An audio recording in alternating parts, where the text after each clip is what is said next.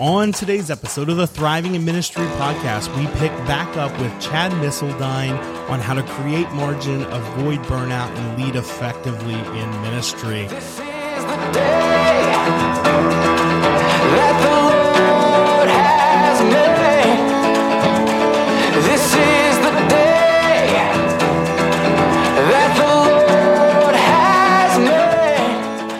I'm Kyle Willis, founder of Talenton Church Services, and as always, Dace Clifton, a pastor from Central Texas and dailypastor.com, is with us. Now, this is the second part of a two part series that we're doing with Chad Missildine. Chad, welcome back to the show. Hey Kyle, great to be here. It seems like forever since oh, we talked. Man, been, it's been at so least long. 90 seconds, yeah, probably, right? Really glad to be with your audience today and, and excited to spend some time together yeah, absolutely. We split up that episode uh, just because of time and and really what we know that pastors and church leaders, if you're struggling with margin, you may not have an hour uh, to listen to a podcast. Uh, so we try to keep it around that 30 minute mark. But yeah, Dace, Chad, we're back together. Well, Chad, it's been great to have you on the show. And man, the first time we were together, I was just really digging everything that you were saying, man. And for me, it was almost like confessional because a lot of the errors, I guess, that you identified, I was totally guilty of the first six or seven years of ministry, which almost led me to a complete burnout. And so, man, I really appreciate you spending the time with us and, and really sharing these truths that I think if pastors can grasp these earlier in ministry, man, they can avoid so much pain and frankly just be more effective in everything that they do in the immediate and the long haul. Absolutely. I love how you talked about, you know, if, if you could pick some of these things up early on, kind of the proactive. Um, you know, it's it's it's like the athletes that you see that make it long times in their careers. They, you know, early on they were smart, right? They did the right things. They had the right diet. They had the right, you know, exercise. Like they didn't overdo certain things. And I, I do believe that you're right, Dace. That you know, ministry is the same way. I want to I want to be able to respond to all the things that God brings me in my life. Yeah, I appreciate you sharing that, Chad. And really, as we resume our conversation from last week's episode, uh, one of the things that we did not get to, we did talk about creating margin and intentionality. We talked about, you know, your story of burnout and what pastors and church leaders can do to, to really you know, what are the warning signs and what that felt like to you and, and what other people may be feeling and, and how we rate ourselves. And, and we use uh, the development plan that, that is in your new book, A Tale of Two Leaders. Uh, but let me ask you this. I mean, there was a quote that really stood out to me in the book. Uh, and it said this, it said, unhealthy leaders create unhealthy followers. And I think that may sting a little bit for pastors who are shepherding their people well you know, what do you mean by that? Um, how does that apply to pastors and church leaders listening? Unhealthy leaders create unhealthy followers. Yeah, in, in the book, the the person that said that was actually Hannah. She was leading with a team, and Hannah was doing a lot of finger pointing. Um, I don't know if any of us, if anybody listening has Mm-mm, ever done that, no, right? No, no one is where, you know, hey, this person on my team won't do this, or this person in my church won't do this, or our people won't do this. And I think she, she realized and she comes to term with reality that, that the, the unhealthy things on, on her team were actually a reflection of her leadership, right? Leaders bring the weather. And so, you know, it's that old saying of when I've got one finger pointing at you, I've got four right. you know, pointing back to me. And so I think, you know, it, it reminds me of on my time at, and staff at Life Church and certainly Life Church, you know, not a perfect church in any way. But one of the things that we taught our pastors was there was a phrase that we don't say, and it's our people won't do this. Hmm. Come on. Our people won't do this. Because really that's deflecting responsibility, right? That God's yeah. given us as leaders. In its place, we had to learn and really hold one another accountable to say, hey, we haven't led our people to do this. And so if, if there's unhealthy things on our team, you know, instead of pointing the finger, and that's what Hannah learns to do in this story, is she learns to look at her own self and going, oh, okay, you know, where have I fallen short as a, as a leader? That doesn't mean we're, you know, start, you know, hating on ourselves or whatever, but, right. but we look at in the mirror. And I think that's, that's certainly important because every church, every organization, every business, there's unhealthy things. And um, when you have an unhealthy leader, whether it's yourself or someone else, that actually, you know, unhealthy leaders can actually multiply. Hmm. So, so I had an interesting perspective at Life Church because perspective because we would see, you know, with 30 something locations, hey, this, why is this one location over here? Why are there struggles? Because we're doing a lot of the things are the same. Right. And nine times out of 10, if there was something unhealthy going on, we could point that back to it was the difference was the leader. So, so one question that I think is consistent as I, as I talk with church leaders is what are the things that I allow on our team that are unhealthy? Great leaders do two things they bring support. So I'm encouraging people and I bring challenge. Um, I, I, push people. I call people up to a higher standard. Most leaders do one or the other well. And let me explain what I mean by that. Most leaders that are church pastors are really good at supporting, encouraging, you know, hey, I'm going to be here for you because they have that yeah. pastoral heart, right? What I see consistently in the church world is that a lot of leaders, and it's certainly not a rule, um, but a lot of leaders in the church world, they do great at support and pastoring, but they have a difficult time bringing challenge and calling people not out, but calling them up to a right. higher standard. So both, you know, great leaders do both and they calibrate support and challenge. So, you know, look at Jesus. He was the lamb. That's the support side, right? But he was also the lion. He brought truth. So he brought grace and truth. And I think we have to ask ourselves when things are unhealthy, okay, what am I allowing? And if I allow certain behaviors over time, either in myself or in others, I'm actually, I can create a culture of entitlement. I can create a culture of apathy and I've got to learn to, you know, be there for people. I've got to learn to, to take the other step in leadership, which is to bring that challenge and the direction and really, really push people. And so in the business world, I work with a lot of leaders who are really great at the challenge. So I'm going to have. This is fun. It just happens. So this content's gold, man. It's really going to help people, and yeah, I think uh, obstacles. In the business world, I work with a lot of leaders who are really great at challenge, high expectations. I'm going to push you, but they aren't willing to bring the support, the encouragement, the expectations. Right? In the church world, it seems to be flipped. Uh, and that's a that's not a rule. It's just a general observation. So if if I'm a pastor, I really want to learn how do I how do I calibrate that support and challenge? And how do I not allow certain things to become the norm in my, to- in my culture? But it does start with me right. and I've got to live it you know, before I start preaching that to others, I've got to try my best to live it out first. And I know we're going to talk about leading effectively in ministry or leading effective in the business world, but you know, sometimes we have um, the proper way to show love is through direction, discipline, things like that. Uh, love does not necessarily mean uh, everything goes right, and so um, I, I, think that applies to a lot of people too. I, lo- I love that. The best mentors and leaders, guys, that I've had in my life are those that got up in my grill and told me the things that nobody else would tell me. They loved me in a way, and I could tell you names. Uh, they loved me in a way that they, they called me not out, they called me up. Hey, there's more in you and this, you know, this behavior or this, this thing in you, uh, isn't what, um, it should be.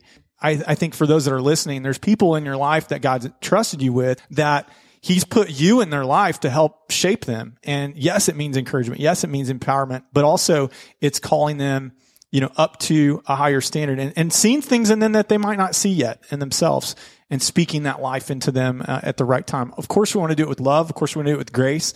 Um, of course, we want to live it out first. I want to, you know, I don't want to sell something I'm not smoking, so to say, but I really want to live it out uh, myself. Well, my favorite quote of this entire episode has been, I don't want to sell something I'm not smoking. And so, you know, you have just changed my life. I'm going to remember that and uh, I'm going to embrace that truth. You know, I, I, love it. I've heard, you know, don't sell, you know, out of the wagon. I don't know don't sell it unless you're smoking it. Very, very good. And I really appreciate your, uh, man, your challenge to us, which to me, Chad, it just seems so Christ like in that, man, you've got to call people up. And I, when I look back and I think about what Jesus did toward the disciples, I mean, it was exactly that. He just, he totally changed the paradigm for them and everything changed as a result. And so I think how in the world can that be our path as leaders and as church leaders and, and those that God's called maybe to lead companies or whatever the case may be? How is it that we can embrace that? We're not going to leave people where they are. And so, man, really, really, what, what great insight this is probably my favorite question that we ask on the Thriving in Ministry podcast. And uh, so, Chad, let me ask you this: What is one thing that you wish you had known earlier in ministry? Maybe one or two things that really have maybe been the game changers or those uh, mountaintop moments that just made all the difference. I think one thing that I wish I would have known earlier in life uh, regarding ministry is that ministry, it's not just a responsibility to be stewarded. Uh, it's actually a gift to enjoy along the way. I, I think that's easy for a lot of us Dace to, to forget. You know, we, we started out in ministry. Man, we, we, we had this relationship with God that was on fire, you know, like we, we wanted to change the world. And then we, we get into ministry in different ways and we realize how difficult it is. And over, over time, it's easy to become, uh, for, for it to become like a job, you know? If I could go back, I think I would have enjoyed the journey a little bit more. Wow. Um, and realized, um, that it was just a season that God was going to use in my life. And I needed to hold on to it with an open hand and an open heart and, and actually enjoy it a little bit more. Hope that, I hope that makes sense. And I mean, I mentioned the, the Matthew 11, 28, like the light versus heavy yoke. And, and I think that the older I'm getting, the more I'm realizing that, um, I want the yoke to be light, the teaching to be light and to allow again, God to, um, take care of the things that he can take care of. And for me to just show up, to be obedient, to enjoy the journey. Um, and I think that, a joyful heart that that shows up that's grateful and appreciative every day of like what we get to do um, is contagious and i think they love to follow somebody that's um, that's that's grateful and just wakes up every day with like a an attitude of like oh my goodness i can't believe i get to uh, know jesus today. I can't believe i get to serve him today. And that's just hard over time because we tend to get jaded and, and, and tired.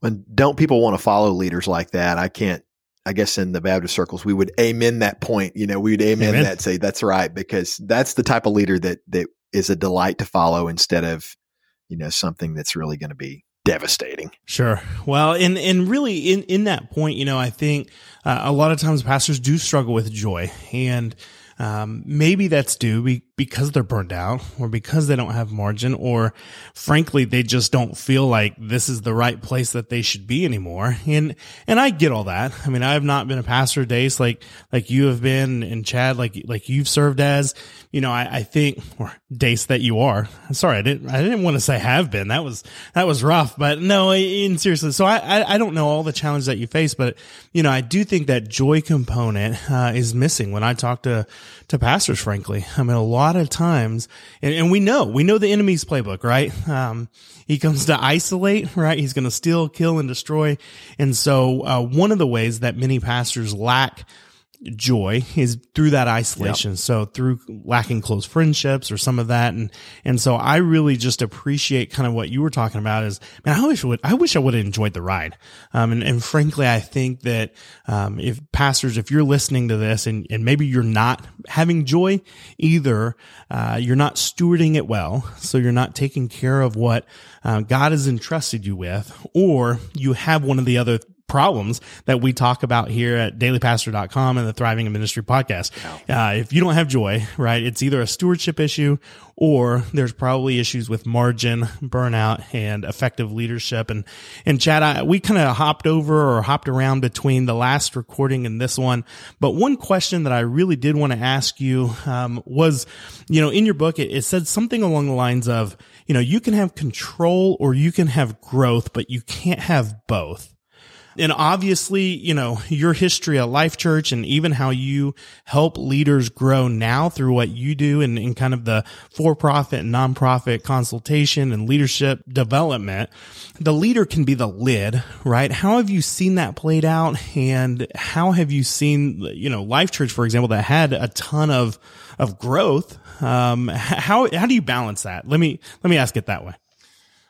Yeah, and that you know, in the in the book, that quote comes from uh, that Ben was one of the leaders that that he was a lid in his in his organization. He was stretched really thin.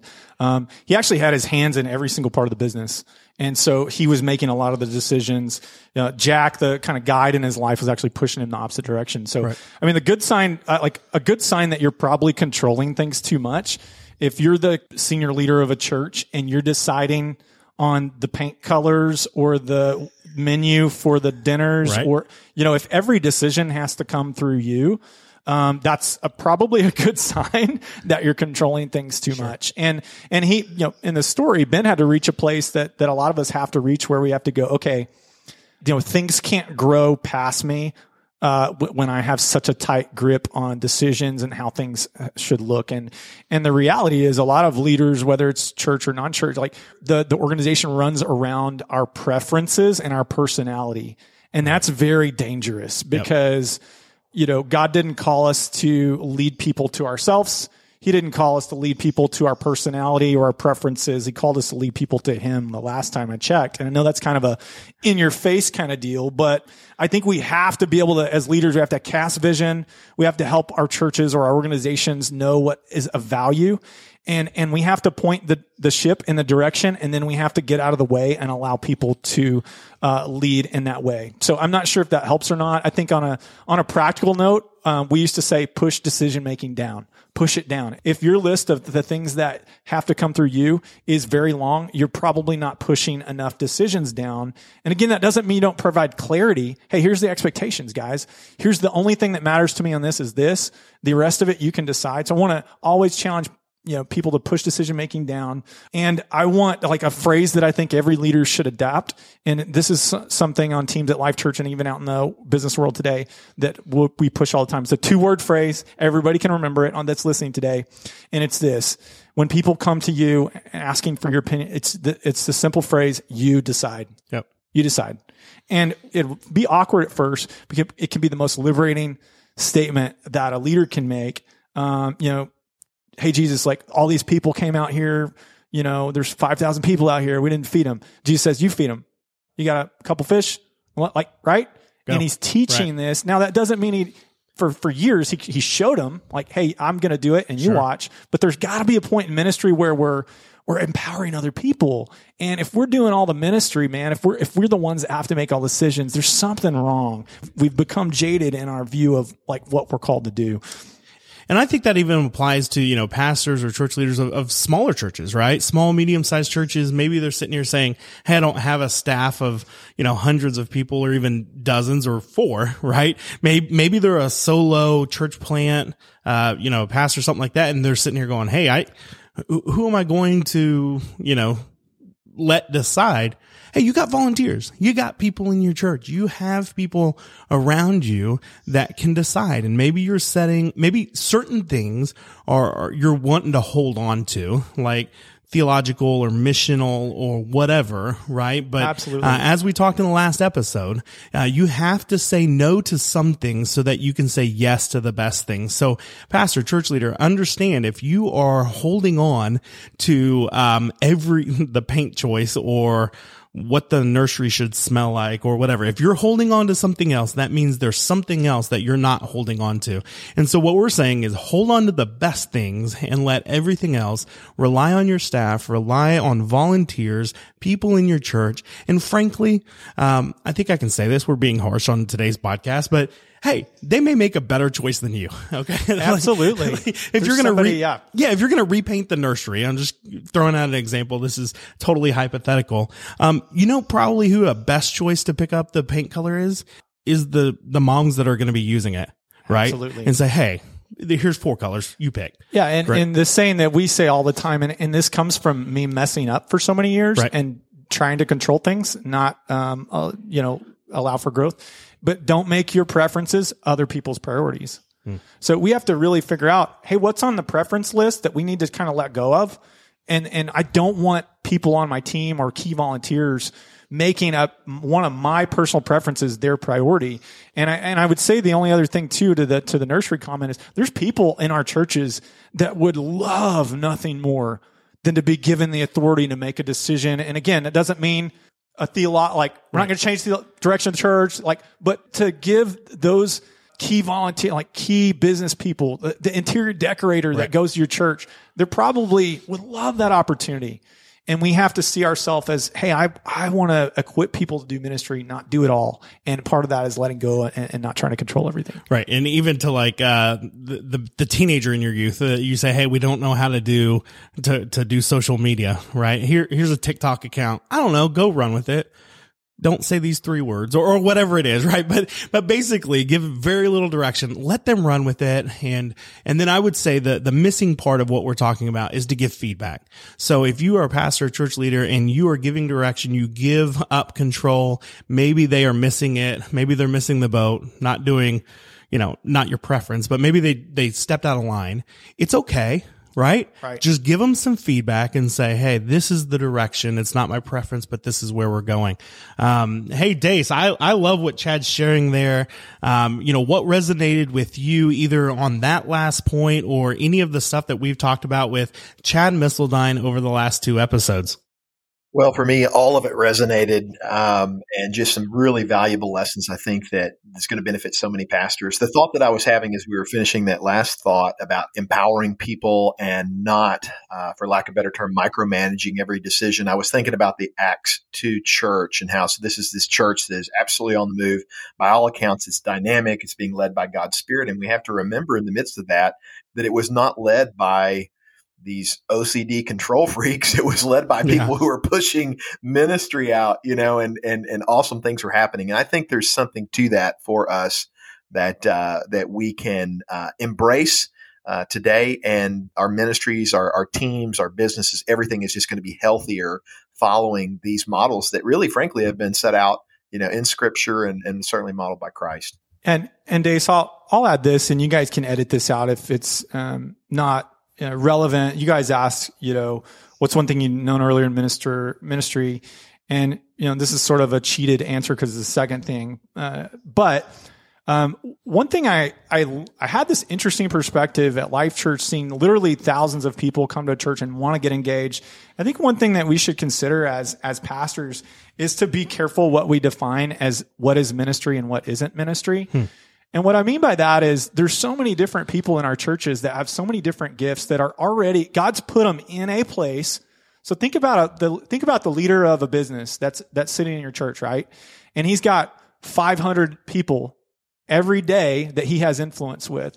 That is so much ministry uh, happening there. And I think what happens is there's so many people in our churches that they do not see themselves as ministers. They don't see the connection between the spiritual and world and, and the unspiritual. And so they, they look at themselves, the moms out there, the dads out there, they look at themselves uh, as a kind of a JV, a junior varsity. Right ministry. Like I'm not really, an, you know, a minute. And so one of the things as pastor, and I think part of that we have to take responsibility as pastors and go, Hey, I got to help people see the opportunity that's in front of them. And I want to be really careful not to say, hey, that's not ministry. So there's probably um, statistics of the like I'm I'm speaking of the business guy that's got the 10 employees or 50 or 100.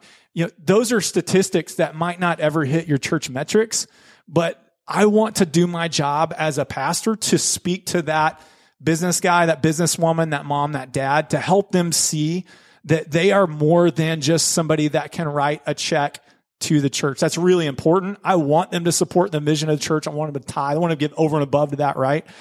I want them to volunteer in the church's ministries. I want, but sometimes I want to also speak into the part of their world that, that God's put them. And when we do that, we can unlock people's potential.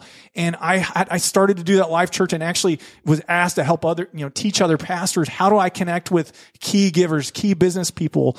And we begin to teach pastors and I still do that some. I'll speak to church staffs to teach their teams how do they connect with the business world? How do I help uh, people in my church feel like I'm being used by God and unlock their gifts too? So I just, I think that's something I wish I would have known earlier. Thankfully, I got exposed to that early on, kind of in ministry, and was able to um, be passionate about it and help other people feel passionate as well. Well, I appreciate Chad Missildine joining us here on the Thriving in Ministry podcast, uh, the, the second episode of two episodes. If you didn't check out last week's episode, go ahead and check it out. His new book, uh, releases here at the end of April, A Tale of Two Leaders. Uh, you can find it online, uh, Chad Missildine, M-I-S-S-I-L-D-I-N-E. Uh, Chad, hey, thanks so much for joining us. Dace, uh, man, I am so excited that we got to spend time, uh, here with Chad and get to hear how he is pouring in and those leadership lessons. Um, and, and so, man, I would encourage you, uh, check out Chad online, uh, Dace, you know, I'm, I'm a big fan of the leadership stuff, and that's one of our pillars here at dailypastor.com. And so uh, I got a ton of great stuff out of our time here today with Chad. Yeah, definitely. Chad, uh, pleasure to meet you and just great to spend time with you over these past two episodes. And so much I think that uh, our, our listening audience is going to be able to glean just many lessons. And once again, man, totally therapeutic for me. Uh, you know, I think. Um, I guess I could say, you know, the first five to seven years of ministry, I was doing the opposite of everything you were saying. And so I can, you know, verify the validity of what you said. It really does work when you're intentional and you do these things. So, man, thanks so much, listening audience. Hope you uh, hope you embrace these uh, these lessons and connect with Chad. And remember, be sure to check out his upcoming book. And as always, if you've got a topic or question or an issue that you need help sorting out, be sure to reach out to us at thedailypastor at gmail.com. Hey, God bless. Have a great day. Stay in the fight.